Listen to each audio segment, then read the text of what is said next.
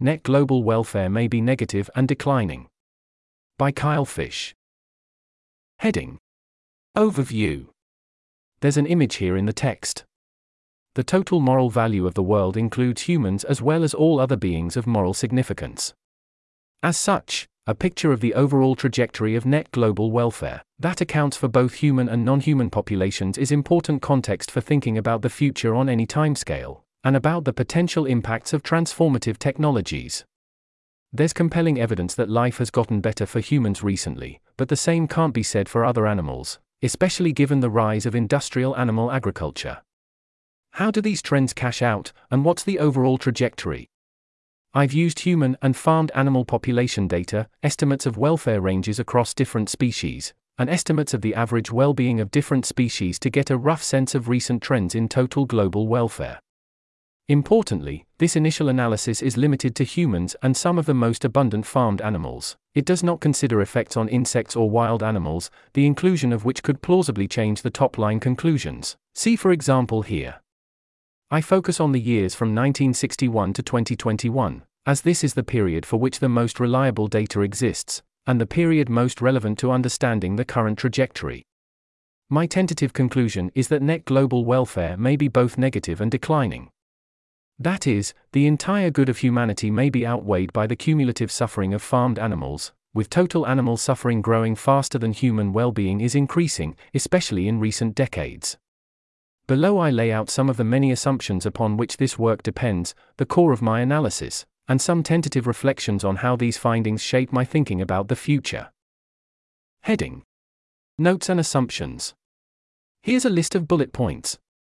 This analysis was performed as a quick rough estimate, and should not be mistaken for a comprehensive treatment of the topic. I am highly uncertain about both the quantitative findings and my interpretations. I opted for using point estimates rather than confidence intervals for the sake of simplicity. My confidence intervals would be wide if they were included. That said, I've aimed to make my estimates such that they fall at or below the median of my best guess distributions. That is for the parts of the analysis that relied on my own judgment calls. I think it's more likely than not that I've underestimated animal suffering relative to humans, rather than overestimated. I've limited the scope of this analysis to humans and farmed animals, in part due to data availability, in part for simplicity, and in part to focus on humanity's most direct impacts on other beings. Inclusion of wild animals in this analysis could plausibly change the signs of my conclusions. This work draws heavily on the Moral Weight project from Rethink Priorities and relies on the same assumptions utilitarianism, hedonism, valence symmetry, Unitarianism, use of proxies for hedonic potential, and more. Although I think the Rethink Priorities welfare range estimates are currently the best tool available for interspecies welfare comparisons, I do not necessarily endorse these assumptions in full, nor do I think the Rethink Priorities welfare ranges are the correct weights, only the best available.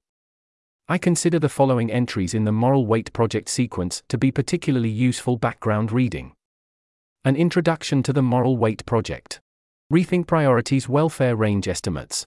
Don't balk at animal friendly results. That's the end of the list. Heading Analysis. Subheading Background and definitions. The central concept of my analysis is that the total welfare of a given species in a given year can be calculated as follows Welfare capacity equals population asterisk welfare range. Total welfare equals welfare capacity asterisk welfare percentile. The terms of these equations are defined as population, number of individuals alive at any time for each year, welfare range, the difference between the best and worst welfare states an individual of a given species can realize, on a scale from 0 to 1, with 1 being the welfare range of humans. Welfare capacity the total amount of welfare that all members of a species could collectively realize in a given year. Note. This value is distinct from an individual's capacity for welfare as described by Rethink Priorities, which is calculated as the individual's welfare range multiplied by their lifespan. Welfare percentile. The average position of animals of a given species within their respective welfare ranges, on a scale from minus 1 to 1, with minus 1 being the worst welfare state an individual of that species could experience, and 1 being the best. Subheading Populations I use data from the Food and Agriculture Organization of the United Nations to compile population information for many of the most commonly farmed animal species and used human population numbers from here. Data on the numbers of individual animals were available for terrestrial animals, but data for fishes and shrimp are only reported as gross weights, which I use to estimate the numbers of individuals at a given time using strategies adapted from fishcount.org.uk and rethink priorities, respectively. There's an image here in the text. Shrimp, fish, and chickens presently dominate by total population. However, this is a relatively recent phenomenon. In 1961, humans outnumbered all animals except for chickens, and even chickens only outnumbered humans by less than a billion individuals. Now, as of 2021, there are greater than 4x as many farmed chickens as humans, and more than an order of magnitude more farmed fish and shrimp. Subheading Welfare capacities.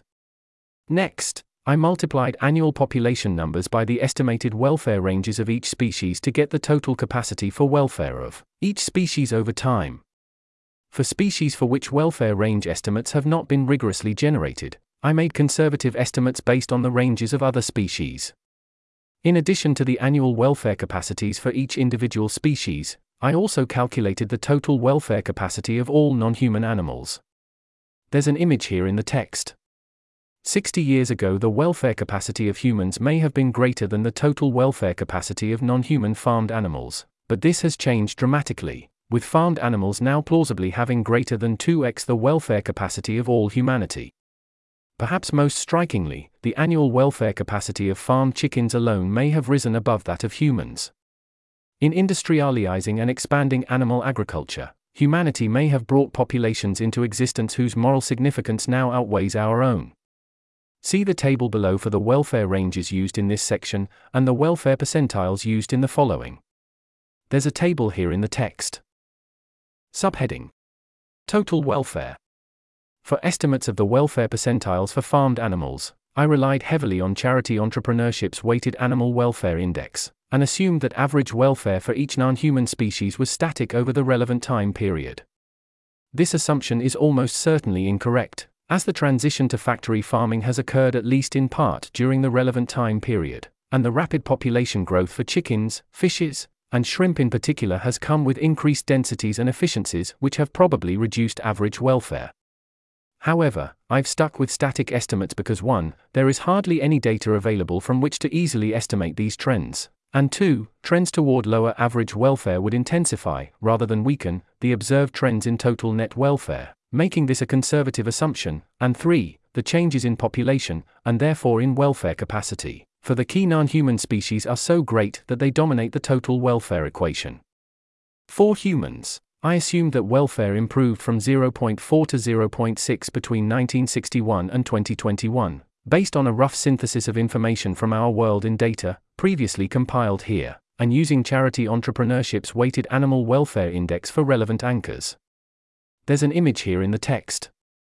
Based on this analysis, the suffering of farmed animals is sufficiently intense, and their populations have grown sufficiently large, that the scale of their suffering may outweigh all of humanity's progress.